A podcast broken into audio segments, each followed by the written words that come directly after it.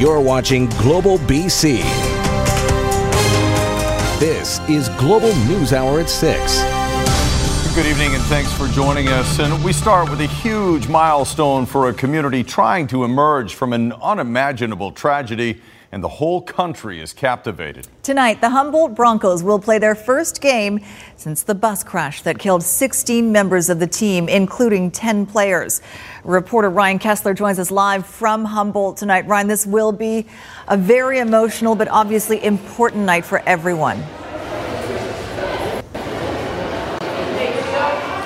Well, certainly, this is in all likelihood the biggest game in Humboldt Broncos history. The team is taking on the Nipawin Hawks. That is the group they were meant to play on April 6th, but never got the chance to because of that horrific bus tragedy. For the team, this is a difficult but necessary step. And certainly, this is one that everyone will be watching very closely. As Global's Mike Armstrong explains, this is a community that is still coming to terms with what happened. It has seen rain and wind, bitter cold, and scorching heat but the weathered memorial to the Humboldt Broncos can still take your breath away. Trucker Steve Enslin was passing by and stopped for a few photos. It wasn't easy. Very emotional, so yeah. Harder than you thought? Mm-hmm. Yeah. That memorial is about two hours outside Humboldt. Now, the entire country felt the tragedy, but not like here the young hockey players of this community, the Broncos were people they looked up to. Then suddenly, hockey dad Dan Ingram had to explain to his son Jimmy why some of his heroes were gone. Almost every practice, there would be a couple of the Broncos on the ice working with them. So, yeah, he knew uh, probably half the team. They knew his name, he knew their name the worst nightmare has happened. One of the voices that broke the news in those first hours in April was Bill Chow. Chow's the league president and steered it through a very difficult spring and summer. Giving Humboldt back its Broncos, he says, was about more than just hockey, something the late coach Darcy Haugan wanted his young men to understand. I mean, Darcy had his players last winter. Okay, it's snowing out, skip practice, go grab shovels and go shovel sidewalks for seniors. It's part of the community. Now, this town has held season openers before, that's not new. But there is something about tonight's game that is. The jerseys the players will wear when they hit the ice have never been worn before. They're brand new, crisp and clean, like a fresh page in a very sad chapter. Mike Armstrong, Global News, Humboldt, Saskatchewan. Now, Ryan, you managed to speak with parents and family members of the team. Their loss no one can imagine. How are they coping tonight? Well, certainly, Sophie, that is most definitely the case. Let's put it in their own words, and here they are, beginning with uh, Darcy Haugan's widow. We'll still be cheering them on from afar, but just being as involved as we were is just, it's just too personal right now. Usually with a sense of excitement to get on with the season, and, and now, yeah, we're going out to see a, a new team, and uh, our son isn't on it. I always told Logan or our daughter Mariko, work hard, play hard, have fun, and this is the beginning of a new beginning. Well, certainly a new beginning for many here in Humboldt tonight. Everyone across the country will be watching this game. Back to you. Truly a hockey night in Canada, if there ever was one. Thank you, Ryan. Got some breaking news for you now out of Surrey. Surrey RCMP are asking for your help to find a missing family of four. The two adults and two children were last seen on Sunday.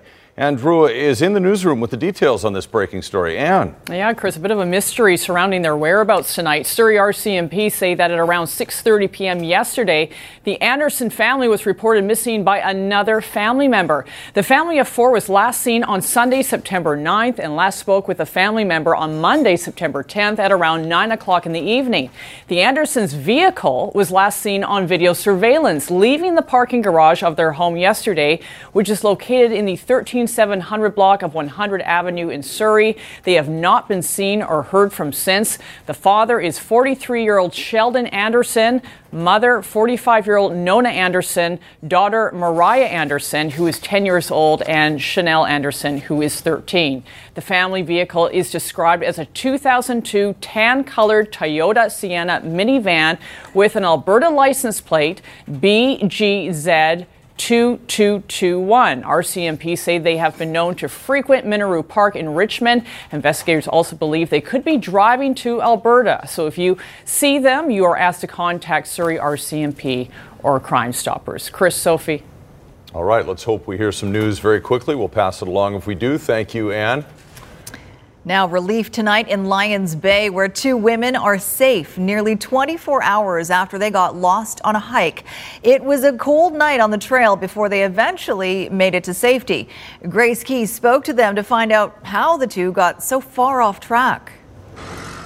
An emotional reunion with family after two friends spent a cold, unexpected night up in the mountains by Lions Bay. Jane and her friend Kasha Sage started at Lions Trailhead for a day hike, but along the way, they got lost. We decided to go all the way to the top of the mountain again and then kind of like dip over the side. And then we saw Lions Bay open up, so we just kept going down. Then it got dark, so we had to like, and then it started hailing and stuff, so we had to take cover in a cave. But along the way, one of the girls had taken off her shoes to get better traction while scaling down the West Lion. Along the way, she lost her shoes and they went tumbling down the cliff. The next day, they continued their journey, one of them in bare feet. So at first light, we decided to. Um, it was really cold, so we decided to keep moving. So we got up and we started going down. It was like this um, rock, kind of like a face with like pebbles all over it, like bigger rocks kind of thing. And we just like scaled all the way down the side of it and then got into the forest and just kept going down. Lions Bay Search and Rescue started looking for the girls at first light, covering the main trails and drainage areas. But the girls moved completely out of the area, heading south past a different mountain peak, and eventually followed a drainage that goes straight down Squamish Highway. Driving back to Lions Bay, and I saw the girls standing on the side of the road, and I was like, I knew it was them. I just stopped and picked them up. She pulled over. Are you guys the girls that are lost? And I was like, well, how do you know about that? Jane is thankful to the searchers and says this experience has been a real eye opener. Well, of course, I would stay on the trail 100%. I would pack more clothes, like certain things like a compass, and not just rely on my phone. Like Grace Ke, Global News. A chaotic scene at a busy Port Moody intersection today. A truck slammed into a transit bus filled with passengers during the height of the morning rush. Several transit riders were injured. One female passenger trapped for 30 minutes. One lady was actually sitting right on the side over here, and she had some you know, injuries. And then the one lady was was stuck inside the bus. It, that was that's one of the worst crashes I've ever seen in 20 years. It's still unclear just who is at fault. Police have interviewed witnesses, and the investigation is ongoing. A Surrey animal control officer is in hospital tonight with potentially life changing injuries. The officer was attacked by a husky as she was responding to a call of a dog on the loose in Cloverdale. The city's bylaws manager says she suffered severe injuries to her arm and hand. The dog animal control business is, you know, it's a dangerous risk business, but, you know, this is a really unfortunate, uh, isolated incident. Uh, we're really fortunate we haven't had severe injuries like this in the past. Our officers do get bit from time to time and nipped when they're dealing with animals, but this is a real rare and severe incident. The city says the dog had no history of complaints or previous attacks. The owner surrendered the husky and it was put down. The owner could still be facing charges. While prices of single family homes in Metro Vancouver have come down in recent months, the dream of owning a detached home is still out of reach for many. Changes in mortgage rules mean in some cities you have to make nearly double the median income in order to qualify. John Hua breaks down the numbers. Just the signature here. For many in Metro Vancouver, the rite of passage of signing that first mortgage seems completely out of reach. Perfect. It scares me a lot. I've had anxiety attacks about it. Despite talk of a softening housing market, the dream of owning a single family home for average income earners is pretty much dead. You're looking at the disconnection between those who are who have are on local incomes and local housing prices. SFU's Andy Yan and Global News crunched the numbers, factoring in everything from minimum down payments to even homeowners grants. The outcome wasn't good. These are a lot of folks who studied hard, who are working hard in metropolitan Vancouver, and who are indeed the lifeblood of the region. And I think that this is demoralizing. Now, take East Vancouver as an example, where a mortgage to buy an average detached home requires a household income of more than $230,000. That's with 20% down. How do you bridge that gap when the median income for families with children in the area is about $118,000. That's close to half of what's needed. It just seems like a fool's game. There isn't one municipality in Metro Vancouver where the median income of families with children would qualify for that size of a mortgage.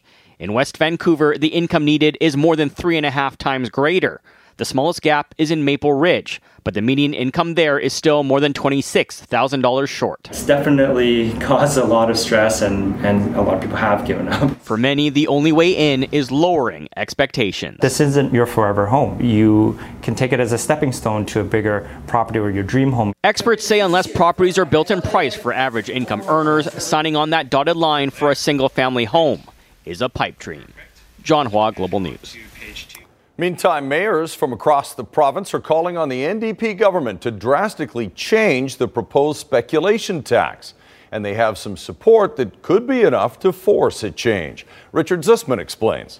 You want me to go? Go ahead. It's a symbolic signing. Mayors from across the province putting their names at the bottom of a letter calling on the BC government to change the speculation tax, a gesture that could turn into so much more. The spec tax in its current form will bring down the government. Jensen and other mayors are telling the province the speculation tax isn't fair. Currently, it targets empty homes in areas from Vancouver to the capital region to Kelowna, and the tax applies to everyone from foreign buyers to British Columbians with second homes to Albertans with cabins. I hear uh, almost daily from uh, people in Alberta uh, that say that they're not coming to Kelowna anymore because they feel they're not welcome here in our province. The mayors are fighting back and saying they don't have to take this anymore. The tax may also put a strain on the Green NDP relationship. Green leader Andrew Weaver says he won't be able to support legislation that doesn't allow local governments to decide. I believe that rather than opting out, I believe what you should have is enable local governments to opt in if they believe it's in their interest. Finance Minister Carol James says the province is keen on addressing the concerns from the Greens. Uh, we've certainly been listening to the issues that he's been raising since March. Uh, we've done a great deal of work and we'll continue to do that. The legislation is expected this fall, and until then, whether the speculation tax could hurt this government is just that speculation. Richard Zussman, Global News, Whistler. A lot of anxiety for renters, too. The rental market is troubling, and Keith Baldrey has more on the backlash against recent rent increases and whether there maybe, Keith, should be some changes to way that those changes are calculated. Yeah, you know, people are still buzzing about this issue. Chris, you and I talked about it last week. Uh, the latest increase, 4.5% uh, starting next year, the biggest one in 15 years. Uh, here's a reminder how that's determined. Basically, it starts with a 2% automatic increase to someone's rent. And then every year at the end of July, the, the inflation rate is calculated. This year, it's 2.5%, which means next year's rate increase could be 4.5%. That works out to $60, $63 a month for the average renter in Metro Vancouver of $1,400, uh, more than 700 $150 a year. Well, the good news is there is a task force headed up by the, by the NDP government, headed by uh, NDP MP, MLA Spencer Chandra Herbert, who said today basically it's a difficult balancing act. There's no easy fix here, but he hopes to have a report soon. Here's Herbert. We're trying to find a way to balance the need to maintain properties. Uh, we don't want to lose any rental, but also make sure that people aren't being gouged and that there is affordability as well. So it's a fine balance we, we have to meet. So the good news is for renters that this formula was not put in place by the NDP. They've inherited it from the BC Liberal government, so it is open to change. I suspect Herbert's going to come back with a recommendation, Chris, to get rid of that 2% base and keep it only at inflation. All right, we'll see if that happens. Thank you, Keith. Okay. Growing frustration in Trail tonight, where the damage from a pair of sulfuric acid spills is adding up big time. As Aaron MacArthur reports, the number of affected vehicles has skyrocketed from dozens to thousands, and it could end up being the largest insurance claim ICBC has ever seen. Adam Sander, happy with his brand new car, a replacement after his original was written off due to acid damage. As he was signing the papers, he asked the dealership if his new car was affected. They assured me that uh, they would uh, figure out uh, if it had been affected and we'd deal with it then. Well, they need to figure it out now. It also has acid damage, and the dealership is working on Sanders' third car in less than two months. They've promised to replace the vehicle, but they have to figure out what the process is on their end, and they actually have to track down an appropriate replacement for me. The industrial accident that caused all this happened months ago. On April 10th and May 23rd, sulfuric acid spilled from transport trucks on the main highway in downtown Trail. The acid on the road splashed up onto any car that drove through it. ICBC now has more than 3,000 claims, and despite 30 adjusters assigned to the file, it's been a slow process. Uh, some of those claims are taking up to uh, 30 days to, uh, to get processed. Among the vehicles pulled off the road, three school buses, and almost certainly a brand new $800,000 fire engine. Vehicle owners, right now, furious they're being forced to pay deductibles out of their own pocket. Teck, the trucking company, and ICBC have all lawyered up for what will be a multi million dollar insurance claim. It's almost unprecedented to uh, have an incident of this sort uh, occur in a very small community of 7,500 people and seeing so many individuals impacted. According to ICBC, the volume of new claims is starting to ease off, which is giving adjusters time to tackle the enormous backlog. But it could be years before people find out if their deductibles will be paid for by the company responsible for the spill. Aaron MacArthur, Global News. Right now, though, the North Carolina coast is bracing for Hurricane Florence. This is a live shot of Myrtle Beach, where things appear calm at the moment. But while Florence's strength has fluctuated today, the full impact is expected to be catastrophic. Pictures from the International Space Station today show the intensity of Florence as well as the massive size of the hurricane. So enormous, only a super wide angle lens could capture this shot. Up to 3 million people could lose power when the storm hits, and forecasters are now warning of catastrophic flooding. Bracing for impact. Tonight, this is the race to beat Florence as the hurricane surges toward shore. Coastal cities across the Carolinas, parts of Virginia and Georgia in a state of emergency. My message is clear disaster is at the doorstep and is coming in. From Myrtle Beach. I feel kind of scared. To Wilmington, many fear a direct hit. With nearly 4,000 already in shelters, Kenny Nettles is boarding up and moving out. I got two kids in there and and the wife. I just don't think that we're going to take that chance.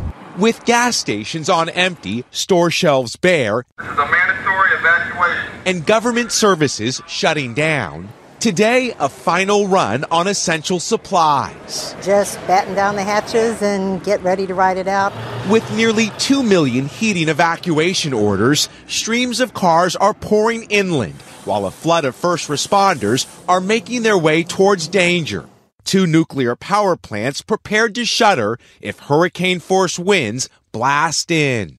Promising to deliver an unprecedented disaster, this is a look at the eye of the storm. A lot of the houses boarded up. Carolina Beachtown manager Mike Kramer says 75% of his residents have evacuated. For those that refuse to leave, are they gambling with their life? Guaranteed they're gambling with their life. Tonight, the storm of a lifetime may still be out at sea, but Hurricane Florence is already making an impact on land. Miguel Almaguer, NBC News, Carolina Beach.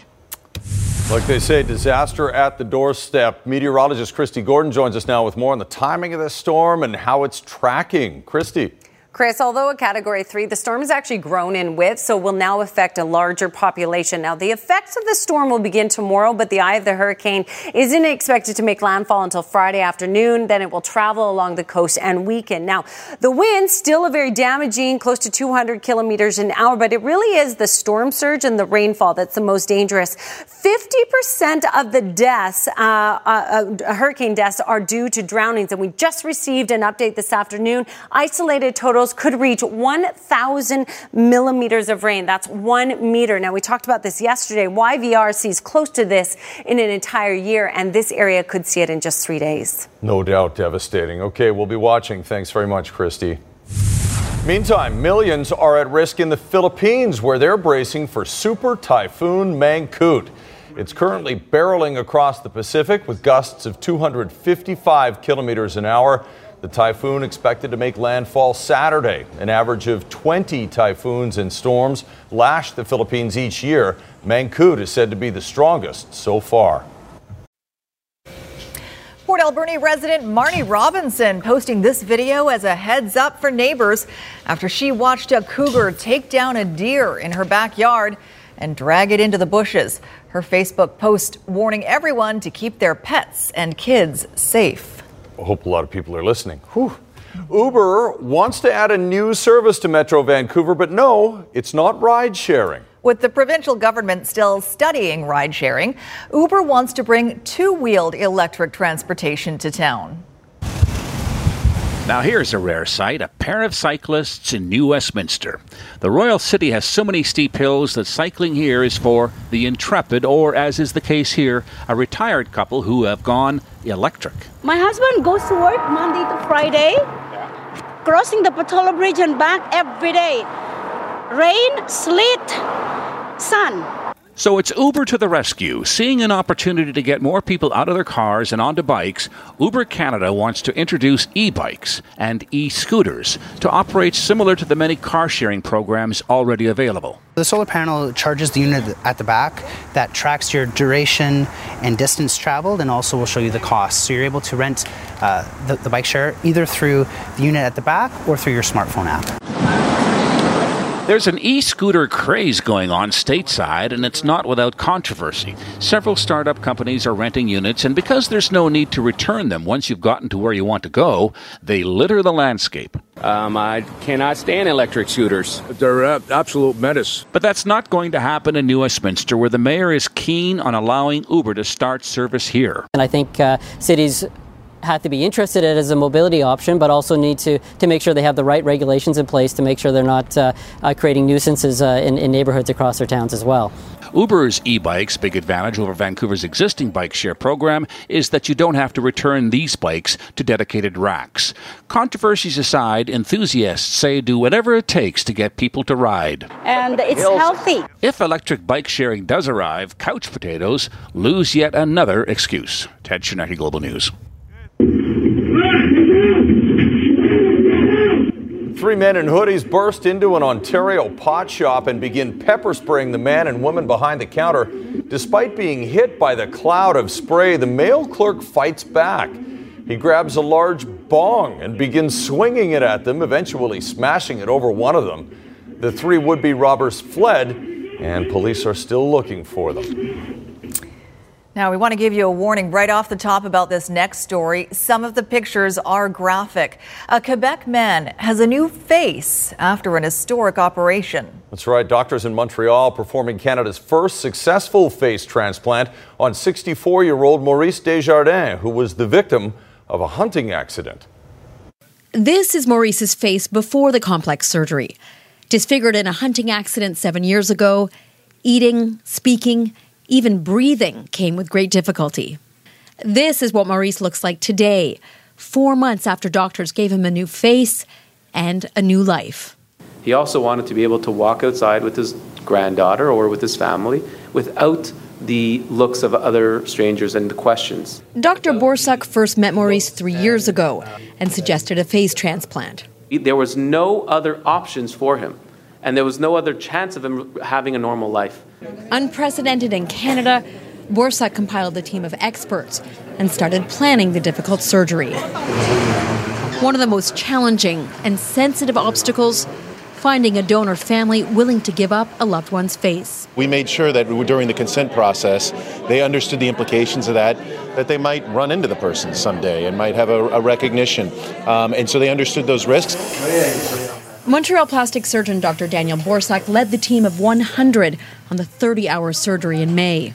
At 64, Maurice becomes the world's oldest recipient of a face transplant. The procedure has been performed abroad since 2005 but this was a first for Canada. It's going to be a game changer for patients who are living with facial deformities. What it does, it offers hope. Two weeks after the operation, Maurice saw his new face for the first time. When, it fin- when he finally looked in that mirror, it really it hit home. And so everyone in the room, everyone in the room, the security guards, we were all crying. Maurice faces a lifetime fear his body could reject his face at any time. Still, it's a risk he wanted to take because he can now do something he hasn't done in seven years smile. Amanda Jelowicki, Global News, Montreal. A happy homecoming today at CFB Esquimalt. HMCS Ottawa returning from a nearly four month mission.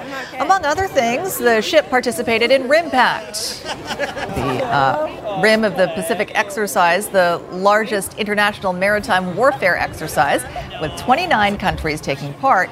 It was also part of LA Fleet Week. And for the last leg, the ship picked up a rookie crew of female CEOs and senior managers of Canadian companies to give them a taste of life at sea on a warship. Welcome home. Well, in Health Matters tonight, CKNW program director Larry Gifford, a colleague of ours, has made the radio industry his career, but in a cruel twist of fate, Parkinson's disease is slowly taking away his ability to speak. Tonight, in the first of our three part series, Neetu Garcha tells us how Gifford is using his voice while he still can. See you later. Have a good day. I love you. Love you too. Love you. Larry Gifford takes each day one step at a time. From home to work, he's constantly coping with new challenges. My brain doesn't tell this leg to move, so I have to drag it behind me. The 46 year old senior radio program director has young onset Parkinson's disease. Hello. Since Gifford was diagnosed last summer, life as he knew it has been slowly slipping away. So sore, it just hurts to type.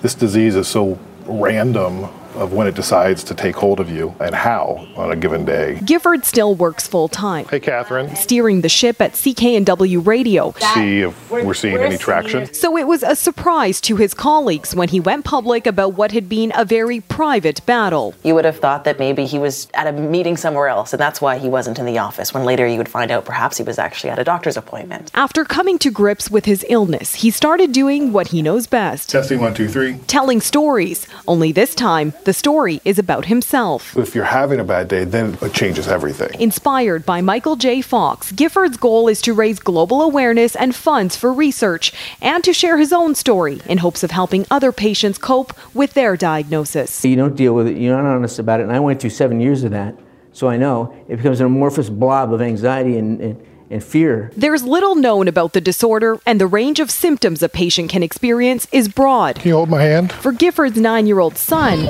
the simple truth is days like this. You said one more? Where his dad has the strength to play are few and far between. I wanted to go on his back, but he can't do that anymore. I may have enough energy to do this for the next 15 years, but I may not have enough energy to do this in a year. I don't know. No one knows. For now, the Giffords cherish every moment Three, two, one. and embrace their new normal, exposing their lives to help bring hope to others. The fact that we have to be transparent and vulnerable, that makes it even more powerful. That's good storytelling. There's no hurry to get any place because I'm arriving with each step. Neetu Garcha, Global News, Vancouver.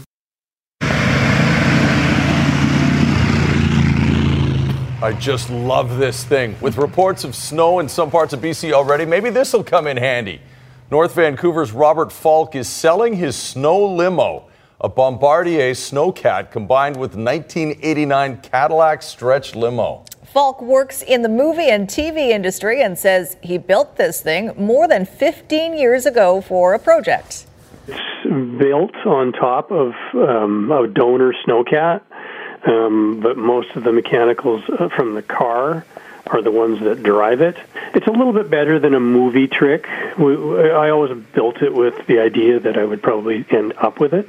So we tried to make it a little bit more real than just something that would last for one shot and then, you know, tow it off camera, and that would be that. Well, the limo is currently being stored in Goldbridge, which is just north of Pemberton, and the asking price is $6,000. Six thousand bucks. We'll get to Kristi in just a moment for the local forecast, but right now another shot in the arm for the old legend of Ogopogo. What is this mysterious shape spotted in Okanagan Lake? The shaky and blurry video that's burning burning up the internet. Coming up right after the forecast. I'm a skeptic. Can you tell? Would you give up the Tesla, though, for the For the snow limo? Yeah, I will. I would never do that. Never give up the Tesla. All right, uh, Kristi. So uh, we skip fall. Yes, Going straight to winter. Never mind fall. Let's just go straight into winter. Yes. So this was uh, Fort St. John this morning, everyone. Twyla sent us this five to 10 centimeters, depending on your location. Another photo for you from Marina. And uh, yeah, a bit of a shock to the system, I would say, for these areas. Temperatures today only warmed up to one degree, so not much melt happened. But although uh, on the roads themselves there wasn't accumulation, it really is mostly on the sides of the roads. Now the snowfall has ended, and what we're talking about now is an early season cold snap, and it extends through the central interior and the Cariboo region. So temperatures a good 10 degrees below average, and you'll see the numbers in a second, but also the potential of snowfall from mainly higher elevations. But this cold air is going to track further south. So yes, we're concerned about the Okanagan connector. Fine right now, but we've got pockets of precipitation moving that way. Uh, we'll see that overnight, and with temperatures dropping overnight, higher elevations in the Okanagan connector and the northern parts of uh, the Coquihalla. So between Merritt and Kamloops, could see some snow for those higher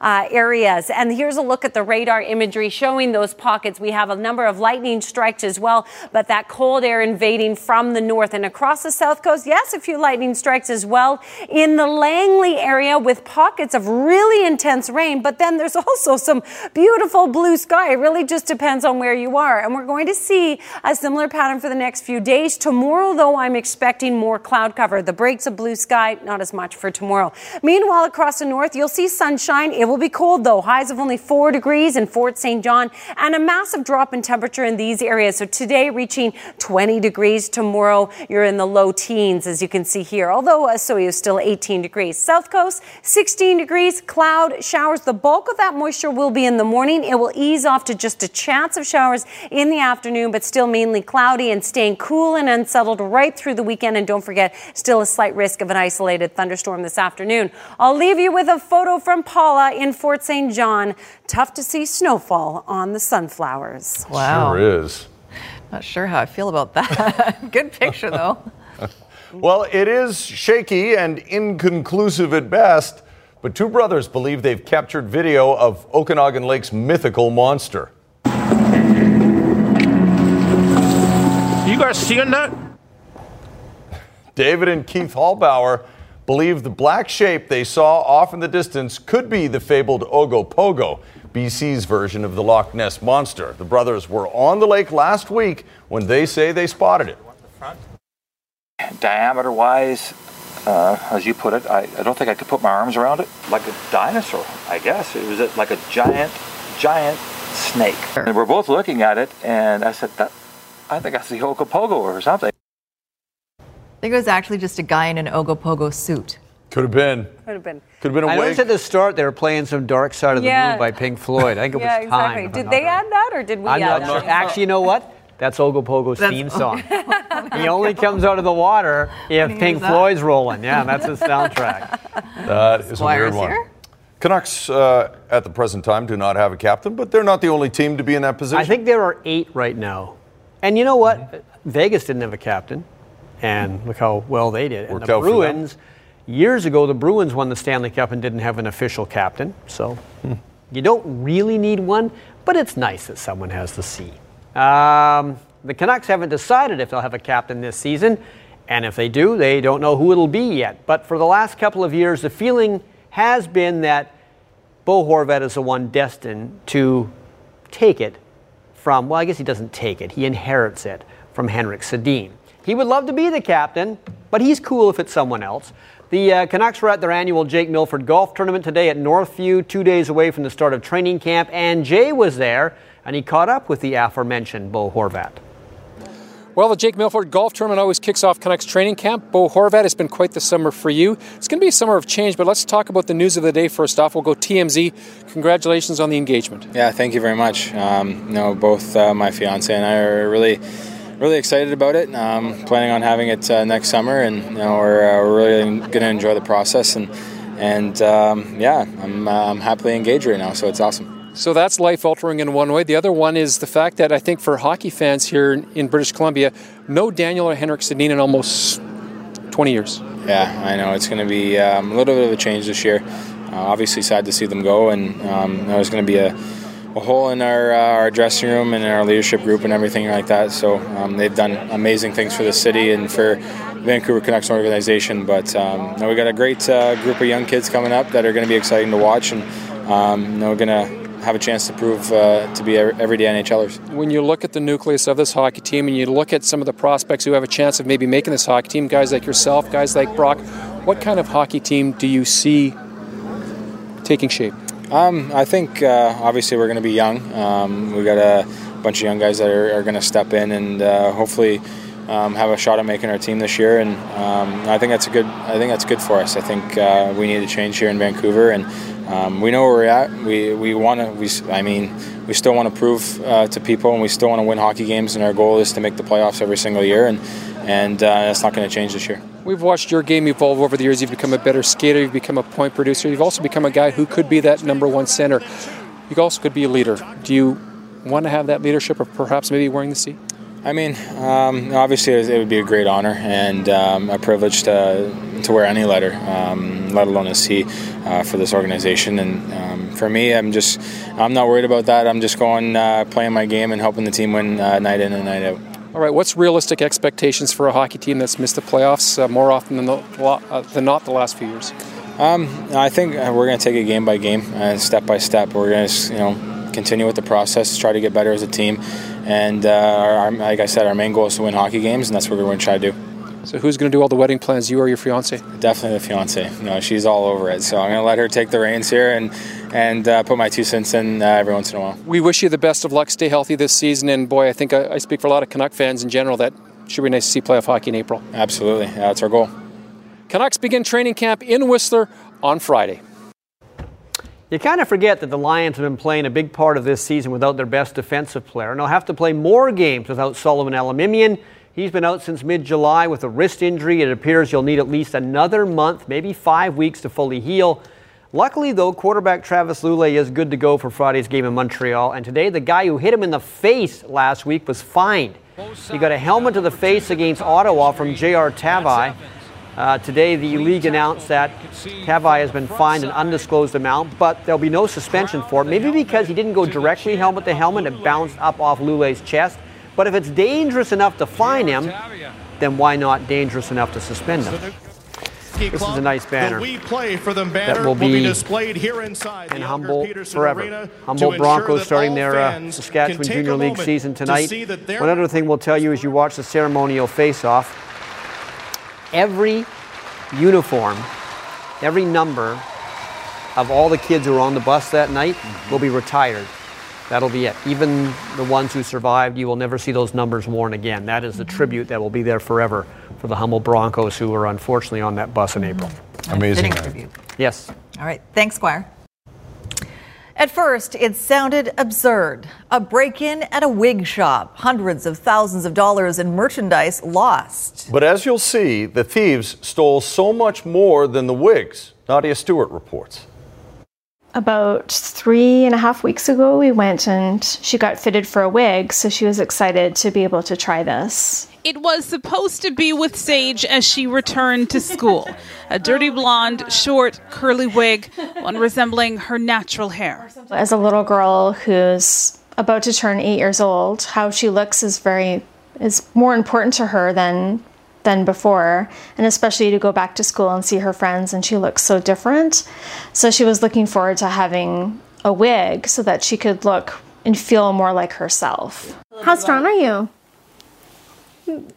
Many of you might recognize Sage as one of the young faces of the Variety Telethon. Sage has lost her hair three times over the last three and a half years battling cancer. Her mom, Lynn Ann Graham, says this was going to be her very first wig, but no one expected this.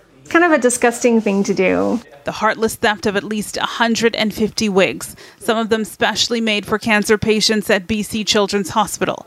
Sage's wig included among the stolen. Why would somebody do something like this? Police continue to investigate the September 7th break in at Eva and Company Wigs in Vancouver. Thieves accessed the West Broadway store by way of a neighboring business undergoing renovations. It's possible that someone is in possession of one or more of these wigs and that they don't know they're stolen or that they were meant for sick children. We need people to do the right thing and come forward with information. The store has been overwhelmed with offers of help. Still, it could take up to two months before replacement wigs are ready. How much do you want a wig? In the meantime, Lynn Ann and Sage hope someone will do the right thing. A wig is like is a small thing, but it makes could make a very big difference to a child who's already having to face so much. Nadia Stewart, Global News. Oh. She's so cute. She's the sweetest. And now, as Nadia mentioned, we first met Sage last year during Variety Week. And Variety Week is coming up again soon. We will kick it off next month, the week of October 22nd. Allowing us to help a lot of kids like Sage and her mom and many others across the province. So hopefully you'll be able to join us that week and then later on around Valentine's Day for the big for the big for the big telethon itself. Okay, uh, we're still keeping an eye on Florence, obviously, down the east coast of the U.S., and Mhm. it's getting real over the next 24 hours for people down there. Yeah, the winds on the coast are already starting to pick up, but the real strong effects will start sort of tomorrow. So we'll be tracking that. And then the eye expected to hit on Friday afternoon. Um, so pretty intense down there Mhm. for us. We've been talking about wintry weather. And across the south coast, it just continues to be cool and unsettled right through the weekend. Highs of only 14 degrees. Yikes. First rugby event of the year on Sunday, and suitable weather for it, it looks like. Thanks for watching. Why didn't you watching. guys play in the summer when it was warm? Yeah, good point. That's a very good point.